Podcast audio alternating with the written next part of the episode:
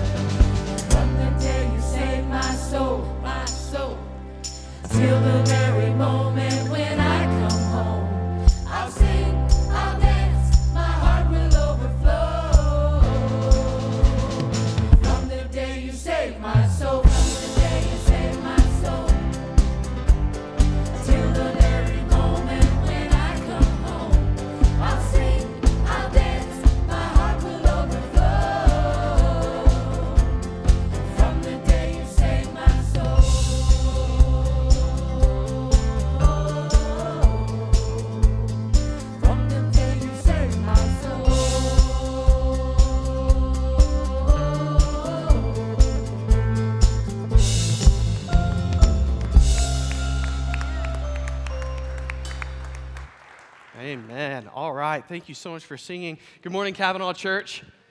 Hey, let me ask you a question. How many of you can remember the moment you asked Jesus into your heart? Anyone remember? Oh, it's so cool. I love thinking back to those days. I remember I was in third grade and Titanic had just came out. My mom and dad said, never, ever, ever watch this movie without our permission. And guess what? I did. but VBS that year was Noah's Ark all right? And I remember being fearful of dying and drowning and all that stuff. You know, everything that goes into the mind of a third grade boy at that time. And I remember at VBS that year, my pediatric doctor, he was Noah. And all week long, I'd heard the story of, of Noah and the ark and how Jesus was the door to salvation. And, and when we come onto, in, into his, uh, in his, into his dwelling that we are saved and, and we are redeemed. I just remember, I remember all that. And that Sunday morning, I gave my life to Jesus in Sunday school. It was awesome. I just believe we have a God that loves us. He continues to still work today, and He is all about the saving business. The question is do you believe that? And that's what we're all about today. We're all about coming into this place as the body of Christ to lift up all our, praise to Him, give Him all the glory and honor because of what He has done on the cross. But we also want you to know that Jesus today. We want you to know Him. So we've been praying for you who might not have received that, that you might come to know Him because it's special. It really is. But we love you, and thank you so much for being here at Cavanaugh Church today. We've been praying for you all week long, and we hope that God continues to move in this in this space this morning as he already has. I'm going to invite you all to stand right now. We're going to ask his anointing and blessing on our services today. So good to see everyone. Let's pray. Lord, we love you, and we're so thankful to be here in this place. We love our church, and we love our church family. Um, so thank you for bringing us all back together, God. Lord, as the, as, as the word is preached today, God, Lord, prepare our hearts and open them because we want to receive all the instruction that you want us to know, God. Uh, be with our pastor as he brings the message um, and, and, and help him to speak clearly and, and give him the strength to do so because, God, you have something really awesome for us today, God, and we just, we're ready to take it in. But before that happens, God, continue to receive our praise. Bless our praise team as they lead us, God. Help us to worship and help us to focus and help us to just have our minds solely set on you today, God, because that's what this place is all about. We love you so much. In your name, amen. You all ready to, to sing more? Okay, but first, turn around and greet someone around you, and then we'll get right into it.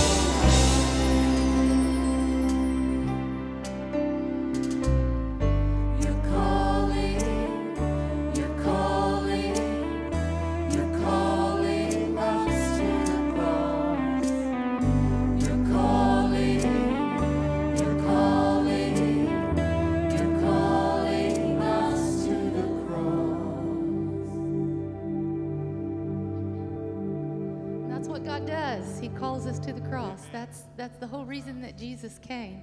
And the last song that we're going to sing is What a Beautiful Name. What a powerful name. What a wonderful name. The name of Jesus.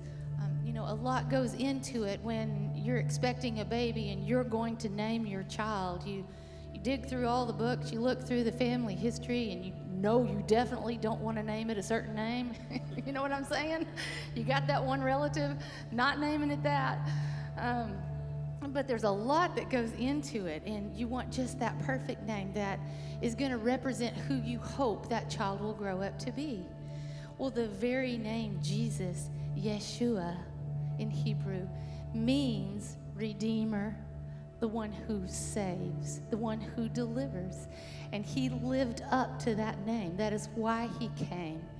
And as we sing this morning about the beautiful name, the powerful name of Jesus, Think about Him. Think about what He's done in our lives, what He came here to do. And if you don't know Him as your Savior, if He has not delivered you yet, it's not too late.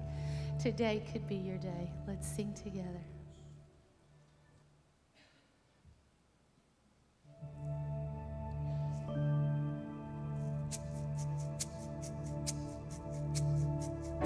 You were the one.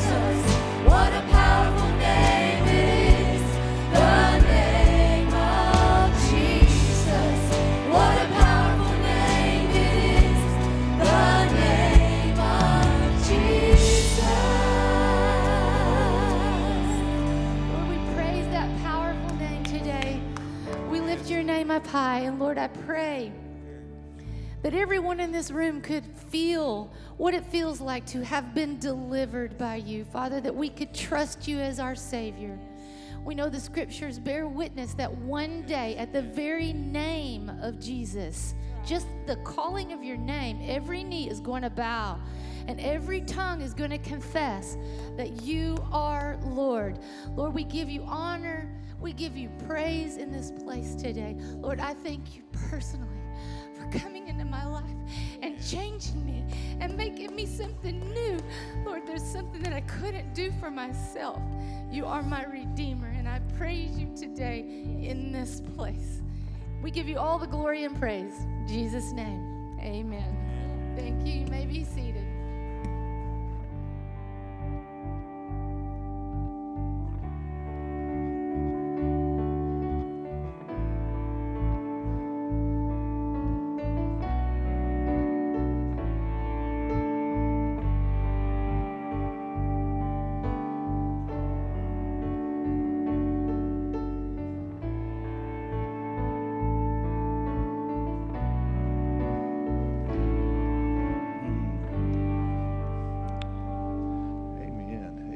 You, praise team. Give them another big hand. Let them know you appreciate them. Thanks for all that they do. Good to see you. Glad that you're in the Lord's house this morning. I'm thankful for you. And I pray God's blessings on you this morning. And I pray that the Holy Spirit would just speak this message into our hearts so that we can become the servants of Jesus that He wants us to be. I'm in a series of sermons on our core values. If you walk out these doors and look at that far wall in our lobby, you will see all of the core values that uh, Cavanaugh believes in. The, these, that really is a statement of who we are. If you were to cut Cavanaugh Church open, we would bleed these seven core values. And today I'm going to talk about core value number four, which is serving. We're stronger as a church when everybody serves. We're stronger when everyone is out doing ministry like Jesus would have us to do ministry. So today I want to talk to you about serving and how you can be a servant of Jesus and how you can serve other people. The passage I want to share with you is from John's Gospel, chapter 13. It's one of my favorite passages in the Bible. It's kind of a lengthy passage, but if you'll hang in there, I'll do my best to read it to you. Okay, you ready? John chapter 13, verse 1. It was just before the Passover festival. Jesus knew that the hour had come for him to leave this world and go to the Father. Having loved his own who were in the world, he loved them to the very end. The evening meal was in progress, and the devil had already prompted Judas, the son of Simon Iscariot, to betray our Lord Jesus. Jesus knew that the Father had put all things under his power and that he had come from God and that he was returning to God. So he got up from the meal, took off his outer clothing, and wrapped a towel around his waist. After that, he poured water into a basin and began to wash his disciples' feet, drying them with the towel that was wrapped around his waist. He came to Simon Peter, who said to him, Lord, are you going to wash my feet? Jesus replied, You do not realize now what I'm doing, but later you will understand. No, said Peter, you shall never, ever wash my feet. Jesus answered, Unless I wash you, you have no part with me. Then, Lord, Simon Peter replied, Not just my feet, but wash my hands and my head, my whole body as well. Jesus answered, Those who have had a bath need only to wash their feet. Their whole body is clean, and you are clean, though not every one of you. Hmm. For he knew who was going to betray him, and that was why he said, not everyone was clean. When he had finished washing their feet, he put on his outer garment and returned to his place at the table. Do you understand what I have done for you? He asked them. You call me teacher and Lord, and rightly so, for that is who I am. Now that I, your Lord and teacher, have washed your feet, you also should wash one another's feet. I have set an example that you should do as I have done unto you. Very truly, I tell you, no servant is greater than his master, nor is a messenger greater than the one who sent him. Now that you know these things, you will be blessed if you do them. Heavenly Father, I pray that you would bless the reading of your word, speak it into our hearts. And Lord, as I attempt to speak on the outside, I pray that your Holy Spirit would speak into our souls. We ask this in Jesus' name. Amen. You know, this whole week I've been, been thinking about what a servant is, what a servant does, and what a servant looks like. And that led me to a personal assignment. I sat down at my desk and with a pencil and a piece of paper, I started writing the names of people that I have met or encountered through the years, going all the way back to my childhood, that impressed me with their spirit heart or their spirit of a servant. You know what I discovered as I made that list? It really is difficult to say exactly what a servant does, but you know one when you see one. What I discovered is it's, it's hard to get a good definition of what servanthood is, but you sure know what it is when you experience it. And you may not be able to define it, but you sure know a servant when you meet one. And that is my conclusion. Let me draw some observations from that conclusion as we start our message today. Observation number one being a servant is an attitude, not necessarily any actions that you perform. So many of us think, well, preacher, just tell me what a servant is and I'll go out and do it. Tell me what a servant does so I can go out and do it. But being a servant doesn't start with what you do. Being a servant starts with an attitude of your heart. In fact, if you have a servant's heart, nobody is going to have to tell you what needs to be done. You're going to see it with your heart, and you're going to be compelled to go out and do it.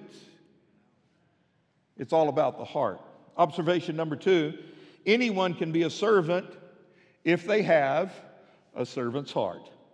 What is it that makes the difference between being a servant and not being a servant? Is it visiting a nursing home? Is it baking bread for someone who's been sick? Is it giving money to someone who is in need? No, not necessarily. Because you can visit a nursing home with a servant's heart, or you can visit a nursing home out of a sense of obligation. You can bake bread for somebody who is sick because you really love that person and want to serve that person, or you can do it hoping that they're going to praise you in return. You, you can give money to somebody who is in need out of a sense of, you know what, you really want to minister to them, or you can give money in order to curry favor with somebody. The same action can be the action of a servant, or it can be the action of a proud person. What makes the difference is the motivation behind the human heart. Observation number three some people will find it easier to be a servant than other people. However, the Bible commands all of us to be servants, whether we find it difficult or whether we find it easy. There are those people within the body of Christ, some of the people in this room, some of you sitting in your chairs who have been gifted by the Holy Spirit with the gift of being a servant. You serve well, it is your spiritual gift. How do I know that? Because Romans 12, 7 says, if your gift is service, then let him serve. But even if you don't have the gift, you're not off scot free because God has still commanded you to serve. Now, if you've got the gift, it's easier to do it. But we're all called to serve. Why do I know that? Galatians 5:13. You therefore have been set free, but do not use your freedom as an excuse to indulge the flesh, but rather to serve one another in love. So whether you find it easy or whether you find it difficult to be a servant, it's still a commandment from God that you have a servant's heart. Some of us just have to work on it a little harder than others. Observation number four Jesus Christ is the ultimate model of servanthood. Really, there are two, tattoo, uh, two verses that you need to tattoo on your soul. See, I got a little nervous talking about tattoos right there and kind of messed that line up. Did you get that? Not on your arm or on your thigh or on your chest. You need to tattoo these verses on your soul. What are they? Mark 10 45. For the Son of Man came not to be served, but to serve. And then Philippians 2 5. Let this mind be in you, which was also in Christ Jesus. What was Jesus and why did Jesus come? Well, he was a servant and he came to serve. Period. Jesus didn't come to earth so that people would serve him. Jesus came to serve other people. And I think you can see this anywhere in the Gospels. You read Matthew, Mark, Luke, and John, you're going to see illustration and example after example of Jesus ministering to other people, Jesus serving other people. But I believe the capstone, the, the, the greatest illustration, the greatest story of Jesus serving other people is right here in John chapter 13. It happened on a Thursday night in the upper room when Jesus had the Last Supper with his disciples. Now, over in Luke's account of this, Luke gives us a little more insight. He said that as these disciples and Jesus were at the table eating the Last Supper, there was a debate going on amongst them, and evidently it got pretty heated. You know what the disciples were debating at the Last Supper? Who was the greatest one in the room? Which one of us is top dog? I mean, when Jesus comes back and sets up his kingdom, which one of us is going to sit on the right hand and which one is going to sit on the left hand? Jesus knew what they were debating and talking about, and I think Jesus addresses that in this story. But you know what's on Jesus' mind? It's the cross. Jesus is about to go to the cross and die for the sins of the world. And so Jesus gives his disciples this object lesson. He gets up from the dinner table, takes off his jacket or his outer robe, picks up a towel, wraps it around his waist, pours water into a basin, and beginning at one end of the table, he starts washing his disciples' feet. Yes, he even washed the feet of Judas the one who was about to betray him. Now, there are all kinds of lessons that we can learn from this passage of Scripture. I've come up with four that I want to share with you this morning. I'm calling them four facts about foot washing. And I want to throw the word fun in there because some of you look like you need to have a little fun this morning. So here are four fun facts about foot washing that you may or may not have known before you came in here today. Fun fact number one about foot washing Foot washing was considered an ordinary sign of common courtesy. To us, what Jesus did was bizarre and unusual. But in those days, foot washing was just what you did when somebody came to your house. The roads in Palestine were dry, they were, they were dirty and gritty. And if you left your house and walked on the road for any amount of time, your feet were going to get dirty because you were wearing sandals or no sandals at all. And if it rained, then those roads became a muddy pit. So even if your feet were clean when you left your house, by the time you got to wherever you were going, your feet would be covered with dust and dirt and grime and grit, and chances are they didn't smell very good either. So it was common in those days. If you came to my house in the evening for, for dinner and knocked on my door, I would open the door and greet you with a kiss. I would kiss your cheek. I would provide oil for you to anoint your face with, and then I would call one of my servants who would come, remove your sandals, and wash your feet. That was a sign of common courtesy. But what was not common was for the host of the house to wash the feet of his guest. It, it was the mark of a rich man that he would never ever have to wash anybody's feet because he had enough servants in his house to do all the foot washing. And I suppose if he wasn't that wealthy to have servants, then he would have one of his kids do it. And if he didn't have any kids, I guess his wife would do it, but we're not going to go there this morning, all right? Here's the point someone of Jesus' caliber, someone who was a master teacher, was above that servant level. So Jesus broke the rules, and that's why these disciples were so shocked. Not that somebody would wash their feet, but that Jesus would be the one who washed their feet. That broke all the customs of the day. Fun fact number two about foot washing foot washing, by definition, is dirty and smelly and humiliating. Have you ever tried to wash somebody's feet at the end of a long, hard day? Have you ever tried to wash somebody's feet when those feet were covered with grime and perspiration and when they smelled really bad? I mean, have you ever put your face right down to an ingrown toenail?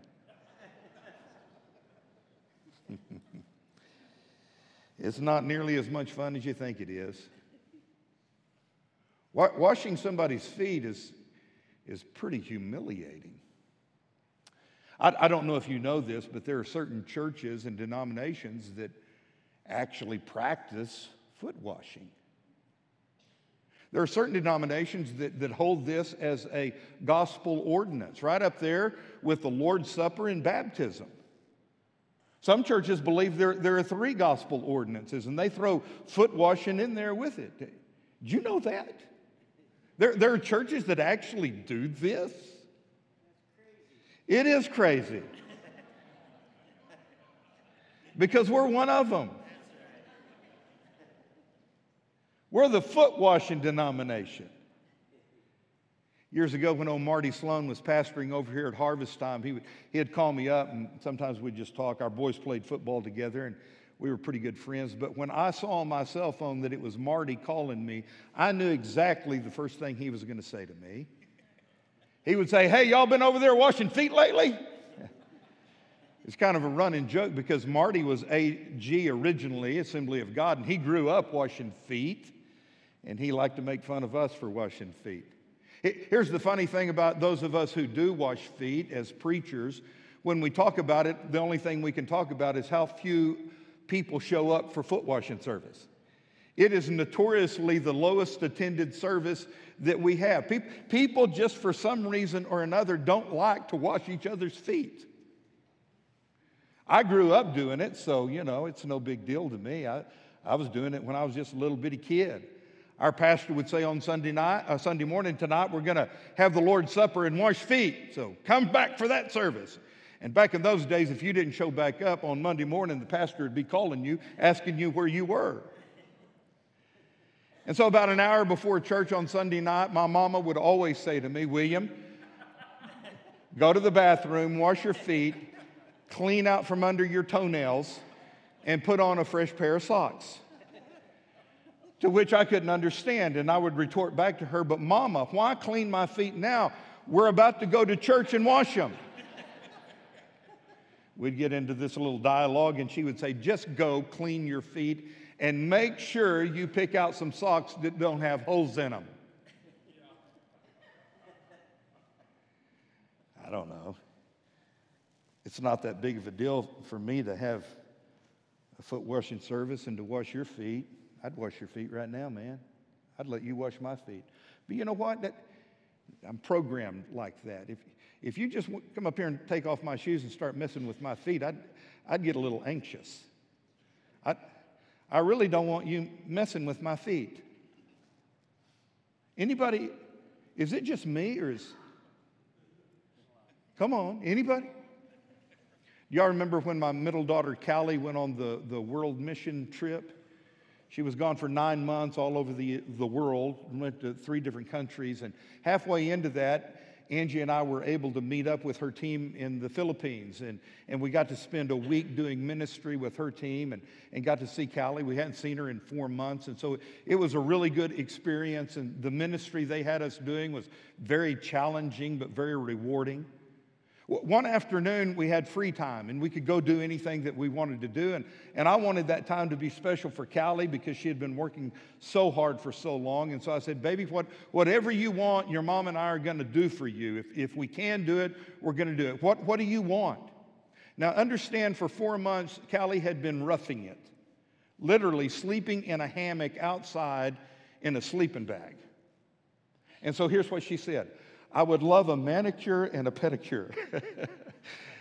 and I said, we, we, can make that happen. So we, we, got in a cab. We went to this big mall there, and, and, uh, and these little Filipino ladies were out in front of the, the nail place in the mall pulling us in. And, and I just let Callie and Angie go in, and they took them over and they put them in these chairs, and they were calling for me this whole time. In the Philippines, they call old men po. That's how we came up with my granddad named Poe. They would say, Poe, come, come, come on, Poe, Poe, come, come. And they were kind of dragging me, and I was, no, I'm going to stay out here. Callie turned around and said, Oh, Dad, I want you to do this with me. So I climbed up in that chair. That little Filipino girl pulled off my shoes and my socks and started messing with my feet, and I was very uncomfortable. I, I mean, I, I just don't like people messing with my feet. My feet are dirty, my, my feet are stinky. It, it's nasty when you mess with somebody's feet. Are you with me?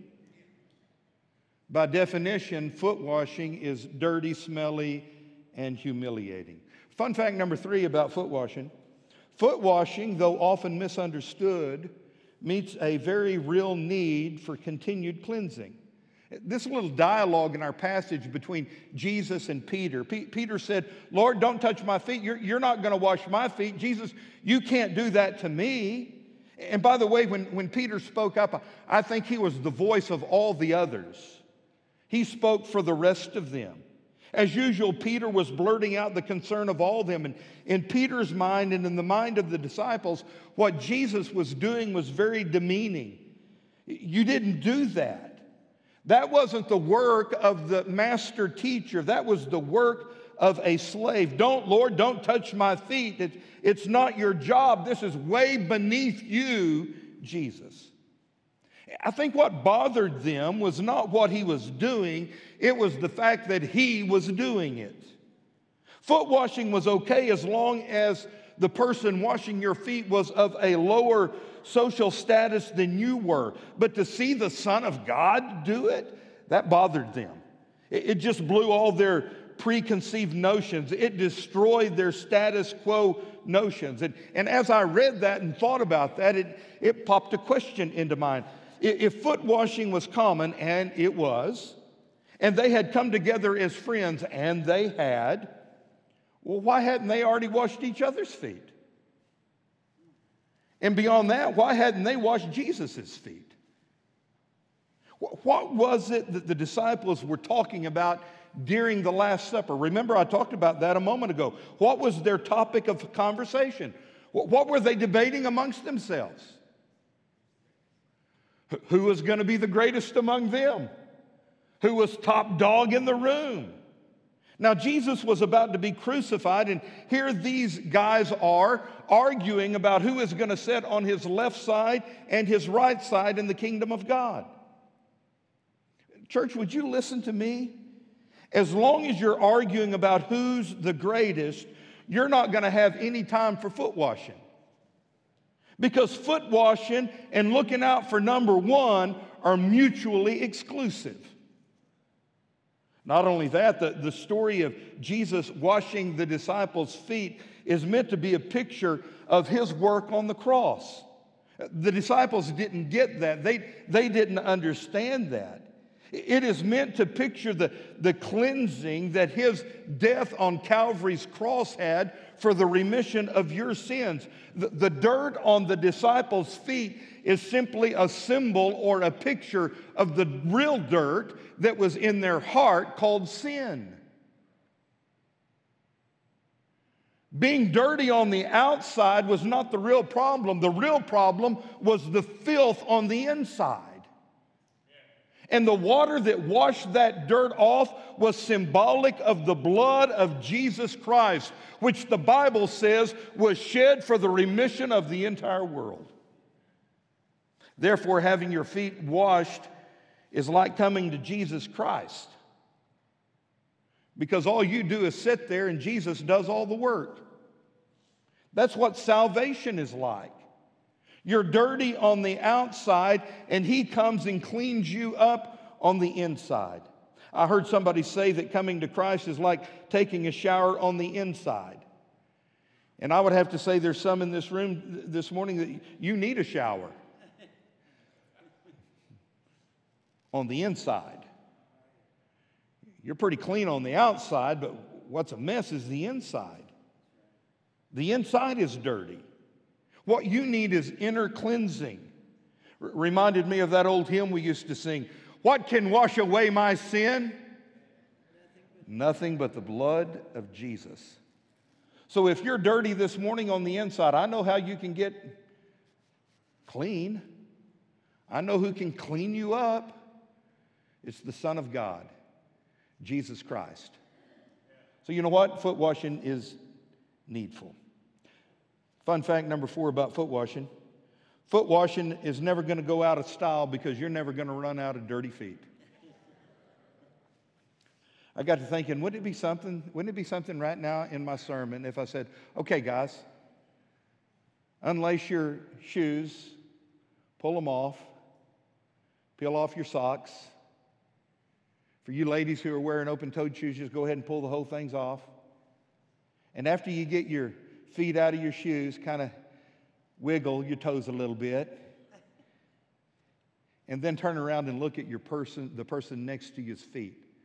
Turn around behind you and look at the person behind you's feet. Get down on your knees and look at their feet.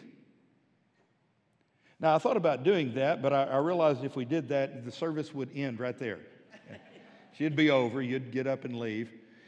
Early this week, I told Angie, you know, babe, I'm, I'm, I'm going to preach on Jesus washing the disciples' feet. And I think what I'm going to do is, is on the big screen have the ugliest, nastiest, dirtiest, most disgusting feet I can find on the internet up on the big screen. to which Angie said, if you do that, I'm walking out. So, so it's, it's not up there. You know, even to think about us looking at each other's feet is a little bit frightening because underneath all the exterior, we got ugly feet. And chances are they're dirty. Chances are there's a little bit of odor there. But can I tell you something? Jesus came to a world of dirty feet. And Jesus came to clean dirty feet, which means he came to clean you up because your feet are dirty too. Now, I know you're a little confused, but hang with me. Are you, are you hanging? It brings me to the end of this message from Jesus Christ to you. He got to the end of his foot washing sermon and he asked the question in verse number 12 Do you understand what I have done for you?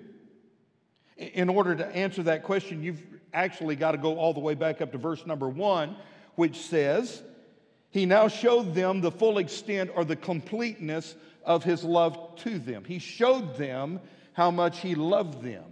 And then you add verse 3 to that. Jesus knew that the Father had put all things under his power and that he had come and that he had come to God and was returning to God.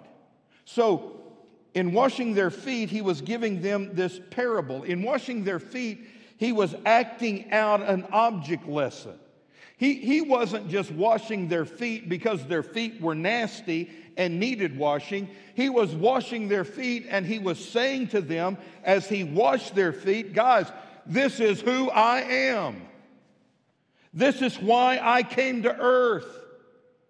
This object lesson of me washing your feet explains the cross. I did not come to be served, I came to serve other people. I came to wash dirty feet. I came to save souls. So, the answer to the question, do you understand what I'm doing? Do you understand what I have just done? The answer to that question is no. they didn't understand. So, like any good teacher, he goes ahead and gives them the, the truth. He gives them a commandment to follow, and then he gives them a promise. The truth is found in verse 13. You call me teacher and Lord, and you do the right thing because that's what I am. I am your Lord. I am your teacher. The truth is, you call me Lord. Jesus is Lord. Jesus is Lord. Say that with me. Jesus is Lord. And when you say Jesus is Lord, you are stating the truth. They stated the truth. That's what he is. What is the command? It's in verses 14 and 15. Now that I, your Lord and teacher, have washed your feet, you should also wash one another's feet. I have set an example for you that you should do as I have done to you. So the truth is, Jesus is Lord. The command is, do as I have done. Brothers and sisters, that is a shocking thought. because to wash feet is the job of a slave. To wash feet is the job of a servant. It's not the work that you would think the Son of God would do. No wonder they were upset. No wonder these disciples were baffled and confused. After all, these same geniuses just 10 minutes earlier were talking about who the top dog in the room was. Jesus is saying, guys, if you're going to be my disciples, just get down and wash some dirty feet. All this kingdom stuff, it's going to take care of itself. You just get down on your hands and knees and you wash the dirty feet of other people, and God is going to take care of all the kingdom stuff. That's the message. But here's the promise. Look at verse 17. Now that you know these things, you will be if you do them. Church, I got some good news and some bad news for you. The bad news is feet stink. I mean, don't they? They just do. They're, they're ugly, they smell bad. And if you're going to wash feet, you're going to do some humiliating things. If you really take this literally, you're, you're going to be involved in some situations that are not very nice or not very popular, and you're not going to be seen by the masses. You're not necessarily going to be applauded by everybody if you just go around washing dirty feet. That's the bad news. Good news is this there's great reward for foot washers. You're blessed if you do this. Those aren't my words, that's what Jesus said. You will be blessed if you do this. So, three reasons why we ought to wash dirty feet. Number one, because Jesus did it. Number two, because dirty feet need washing. And number three, because we're blessed when we do it. And here's my whole sermon in one sentence Followers of Jesus distinguish themselves through humble acts of service to those who don't expect it and to those who can't pay it back. That's what we do because that's what Jesus did. We have a heart that serves, and so when we see a need, we meet that need. We serve other people. We, we don't care about the applause. We don't care about the praise. We, we don't care about the recompense. We just do it because that's what Jesus has called us to do. And so I've only got one question left for you. It's a simple question. Jesus said, Do as I have done. So my question to you is this Whose feet are you going to wash this week? It's time for us to move away from theory and get into practice. It, it's time for us to move away from talk and get into action. You see, if your response to this message is just to shake my hand and say, Good job, Pastor, as a, as a fine sermon, and you walk out of here and it doesn't change anything about your heart or the things that you do, why in the world were you even here in the first place? Jesus didn't say, Blessed are you if you know what I know. He said, Blessed are you if you do what I do. Just, just remember this it all starts in the heart. It, it all starts with the servant's heart.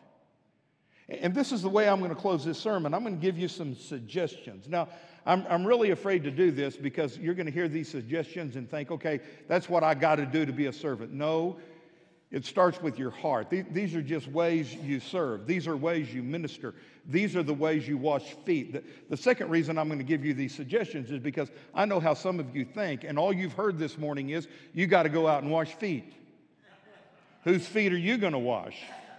And so you're going to walk around with this towel wrapped around your waist and a bucket of water, and you're going to go around and try to yank people's shoes off and wash their feet, and they're going to sock you in the nose. No, when I talk about foot washing, here's what I'm talking. Here, here are some practical ways you can serve others. Here are ways you can wash feet. Example. You've got a friend who's been laid up, they've been sick, and, and you know, they can't even go out to get medication. Well, you go for them. You run errands for them. You bake a cake for a shut in. You give $20 to a mother who's single and has a bunch of babies in the house and a note of encouragement. One way that, that you wash feet is you refuse to gossip about somebody. You send flowers to a friend. You buy food for our food pantry. You clean up the kitchen so your wife can sit down and rest. That went over good. You spend Saturday helping a friend to move. You rake leaves for the senior citizen living down the street from you. You change the oil in the car of a widowed woman in the church. You make supper for a new mom. You visit a nursing home. You volunteer in our We Worship and take care of some babies and clean some dirty diapers. You read books to kids in our children's center. You volunteer for our Monday food bank. You go down and help out at Hope Campus. These are just some suggestions. What, what matters is the condition of your heart. If you have a servant's heart, there are always going to be plenty of ways to wash somebody's feet. In fact, if you have a servant's heart, you're going to see hundreds of ways to wash people's feet. I've been here for 25 years, and Jason, I said in the first service, after year number one, one of the guys in the church said something to me, Charlie Wagner. Charlie's been gone for a while. Charlie, let me tell you, Charlie was top notch. Charlie was a prayer warrior. I'm, I'm, I missed, we need some, we need some young men to step up in Charlie Wagner's shoes and to be men of prayer and men of integrity. That's beside the point. That's another sermon. But anyway, I'll never forget the Sunday Charlie Wagner told me, he said, Preacher, you got to understand the people in this church will do anything you ask them to do, but you've got to ask them to do it. And you know what? Charlie was right. Y'all would do anything, you just had to be asked to do it. The cool thing that I've seen in the past 25 years is we don't necessarily have to ask as much because you have developed this great servant's heart. And so when you see a need, you just do it. You, you, don't, you don't ask what needs to be done, you see what needs to be done. And can I say, as a pastor, I applaud you for that. Because that's what Christian service is all about. And we are stronger when we serve together. And please understand, God did not put you on planet Earth, nor did God put you in this church so that we could serve you. God put you here so that you could serve others. So let's just get to serving. Let's find some deep, some dirty, stinking, nasty, ugly feet and wash them. Got to back up though. Before we do that, our own hearts need to be cleaned up. Uh, that's really what this whole story is about. It's about, it's about inner cleansing. Not only being saved, but, but having your sins forgiven after you're saved. That's why Jesus said, You don't need a bath. You've already had a bath. What you need are your feet cleaned. Some of you in this room have been saved, but you've allowed sin to come back into your life. You need to claim 1 John 1 9. If you confess your sins. He is faithful and just to forgive you your sins and to cleanse you from all unrighteousness. You just need to come and take care of business with God and get your heart cleaned up. And then pray, Lord, whose, whose feet can I wash this week? open my mind, my heart, my eyes. Let me see needs and then serve you by serving others. Heavenly Father, help us to do that. Help us to come and pray at the altar today. There are some who need to be saved, others who need to be cleaned up, and still others of us who need to come and pray for opportunities to serve. Help us to realize that, that that's what makes Cavanaugh a great church. Just a bunch of forgiven sinners who see the need and go about meeting that need, who have a heart like Jesus and want to serve others just a bunch of forgiven saints who see dirty feet and wash them. Lord, help us to do business with you at the altar today. Make it easy for my friends to come and pray. In Jesus' name, amen. Would you stand with heads bowed and eyes closed? Praise team's going to sing. Altars are open. I invite you to come and pray. Come do business with the Lord.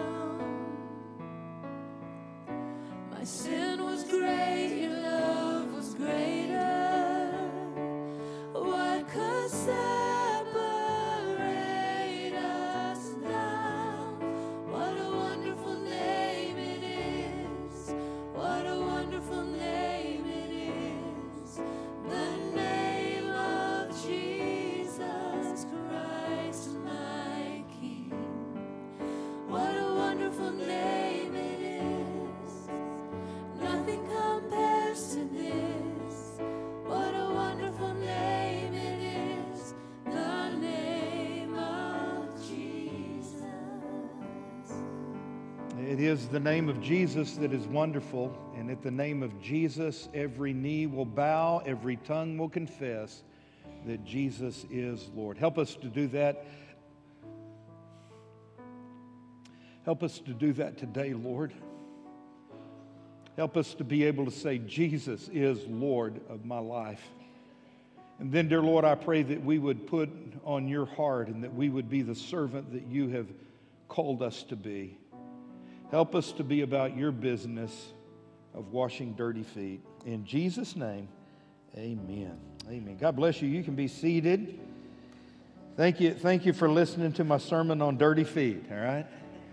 I hope that's motivation for you to go home and clean your feet. Really good. When you walk out of the room, make sure you drop your offering in one of those five boxes along the back wall. We appreciate your faithfulness in giving. Next week, we're going to talk about. Uh, the, uh, the following uh, DNA of our church, the core value of generosity.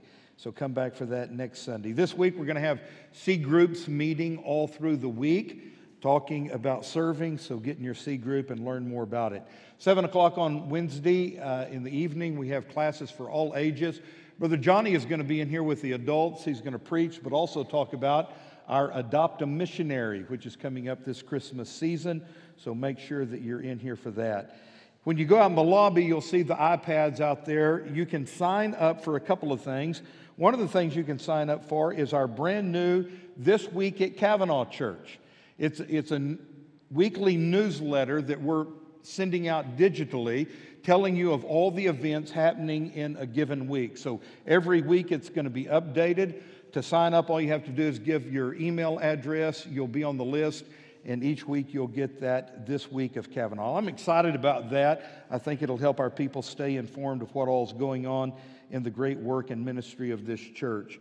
Also, if you walk through the office area, you'll see this beautiful quilt that's been made by our quilting ladies. These ladies come up here every Tuesday and Thursday morning, and it's like a sweatshop in there. I mean, they're they're, they're making quilts for newborn babies and making quilts for uh, our missionary families. They have made this beautiful quilt and they're, they're raffling it off. They're selling tickets for $2 a piece so that they can fund their projects. Go by the office area, look at that quilt, and, and buy about 172 tickets. They would appreciate that and you can have a pretty good chance of winning that beautiful, beautiful quilt. This Friday, the men of our church are going to Roaring River on a fishing trip. Uh, see Jason or Johnny or Ray, they'll give you information. Uh, it's going to be a, a, great time. They always have a wonderful time. Usually come back with everybody they left here with, usually, and, and some fish. So uh, see Jason, he'll tell you all about it. Tuesday, November the 1st, Free Will Baptists have set aside as a day of repentance, a day of prayer, and a day of fasting. Uh, we voted on this at our national convention back in July to set this day aside to pray for our nation. And so it is a day of prayer and fasting for repentance in America and in the world. And I'm encouraging you to participate in that.